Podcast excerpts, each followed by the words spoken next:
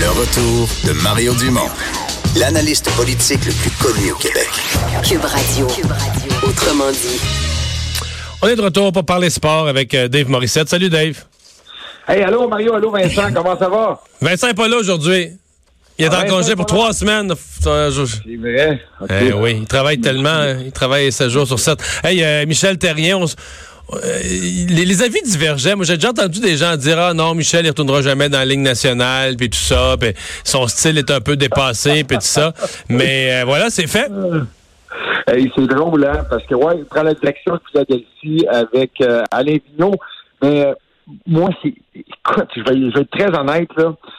Tu sais, je me dis à chaque fois que Michel est congédié, je me dis, ah, ils vont avoir de la difficulté à se trouver un, un job. Puis ça dépend toujours. Qui tu connais à travers la Ligue? Tu sais, Bob Hartley m'a déjà dit, je retourne dans la Ligue nationale, aussitôt que Don Waddell revient dans la Ligue nationale. Bob avait été engagé à Calgary parce que Don Waddell, ben, Bob était le godfather, le parrain de son enfant. Fait que, tu sais, c'est un peu comme ça. Il y a un lien entre Michel Terrien et Alain Vigneault. C'est un drôle de lien, parce que moi, quand j'étais avec le Canadien, dans l'organisation, c'est Michel Terrien qui me coachait à Fredericton. Quand j'ai gradué avec le Canadien, c'était Alain Vigneault. Alain Vigneault a perdu sa job parce que Michel Terrien a gradué avec le Canadien. Euh, les deux sont en Floride. Les deux golfaient ensemble dans la dernière année, parce que les deux ont été congédiés. Et euh, je pense qu'ils ont développé quelque chose de solide pendant leur, leur match de golf, mais c'est deux entraîneurs qui se ressemblent un peu dans leur façon de faire.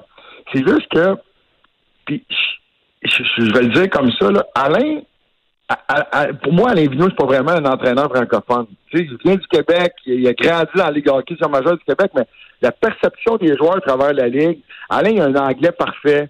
Il Ah ouais? son, son anglais. Non, c'est vrai. C'est vrai, tu l'écoutes parler, puis tu sais, tu fais pas la différence. Michel, tu sais, c'est un peu, il a un peu un anglais cassé euh, quand, quand il parle, quand il s'adresse dans la chambre. Il a un très bon anglais. C'est- il est considéré comme un entraîneur francophone. Puis des fois, c'est un peu plus dur de graduer parce que, tu sais, t'as le Québec, puis t'as le reste de- de- de- du pays, puis t'as, t'as le reste de l'Amérique, c'est en anglophone. Fait que ça dépend toujours des contacts que t'as, mais ça me surprend pas que les deux soient ensemble. Puis en plus, Mike Yo, c'est pas, c'est pas tout le monde qui le connaît, mais il était à Saint-Louis, puis Mike a coaché au Minnesota, coaché avec Michel Terrien aussi dans l'organisation des, des Penguins de Pittsburgh qui va les, euh, les retrouver. Moi, c'était mon co-chambreur à Houston dans la Ligue internationale. Euh, c'est un gars d'une quarantaine d'années. Mais trois gars, je te dis, dans leur style de coaching qui se ressemblent beaucoup. Des, trois gars assez tough, assez durs, assez rigides, mais euh, trois psychologues aussi. Des gars qui savent sur quel bouton peser pour faire réagir les gars. Moi, je faisais des blagues. L'autre jour, je parlais avec des, amis, puis on se racontait des anecdotes sur Michel Terrien.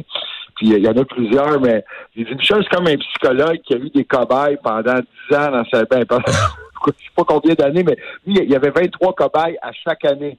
Pour le 23 cobayes à chaque année sur qui faire des tests. Que, Ben, on va surveiller ça. Donc, avec les, avec les Flyers de Philadelphie l'an prochain. Euh, là, on arrive euh, évidemment dans les demi-finales de, de conférence. Là, on arrive à une autre étape parce que là, à partir de maintenant, à chaque soir, il y a une équipe qui peut, une équipe qui peut s'en aller à la maison, euh, qui fait face à l'élimination. Ce soir, Ouais, les Blue. Jackets de Columbus, puis plus tard en soirée, euh, les l'Avalanche du Colorado euh, sont accu- acculés au pied du mur. Oui, oui, oui. Puis, euh, tu sais, c'est ces deux séries que, que, que, que j'ai suivies, sur lesquelles j'ai travaillé. Ben, J'ai travaillé sur toutes les séries. Et, euh, non, on a du bon hockey, puis on a, sais-tu, on, on a des, des, des séries où les équipes, à l'exception de celle de la Caroline, où c'était 4-0, mais se partagent des matchs, puis il y a des performances de gardien de but aussi qui sont importantes. J'ai toujours dit, mais moi, un bon gardien, je vais te nommer une bonne équipe, mais les Blues, les Blue Jackets, si on prend ce qui se passe présentement, euh, lors du dernier match, euh, écoutez, on a, tu sais, ça s'est terminé 4-3. Tu sais, C'est, euh, et je pense que Rask a cédé en troisième période. Il a eu six buts en troisième période. On a testé Rask, parce que Rask avait été parfait le match précédent. Et on avait tellement parlé de Bobrovski dans les deux premiers matchs des Blue Jackets de Columbus. Donc, euh, mais Rask a cédé en troisième période. Mais finalement, tu sais, c'est les meilleurs joueurs des Bruins qui sont eu dessus. T'as Pasternak qui a marqué, Marchand est en feu, Patrice Bergeron aussi a participé au pointage, mais euh, tu peux pas t'en tirer si tes meilleurs joueurs marquent pas. Puis du côté de Columbus, tu sais, on aime la façon qu'ils jouent, ils sont agressifs, ils frappent. On était indisciplinés dans, dans le match numéro 4.